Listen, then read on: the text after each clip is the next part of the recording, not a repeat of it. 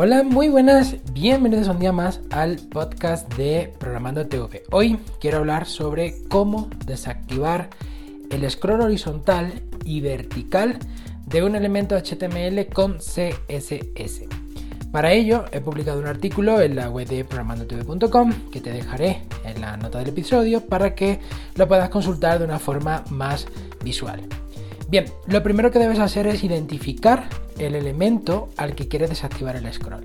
Y para desactivarlo tenemos que hacer uso de las propiedades overflow x para desactivar el scroll horizontal y overflow-y para desactivar el scroll vertical.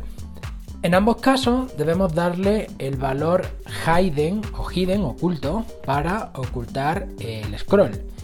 Con esto ya tendrías el scroll de tu elemento HTML oculto.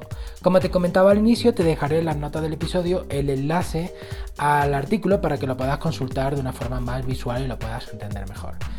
Por último, y como siempre, no olvides que es importante estar en constante aprendizaje, así que te dejaré en la descripción del podcast enlaces a mis cursos de Git, de Go y de Java con un buen descuento por tiempo limitado. Recuerda que puedes encontrarme en programandotv.com, en redes sociales como programandotv y en YouTube también como programandotv. Nada más, nos escuchamos en el próximo podcast.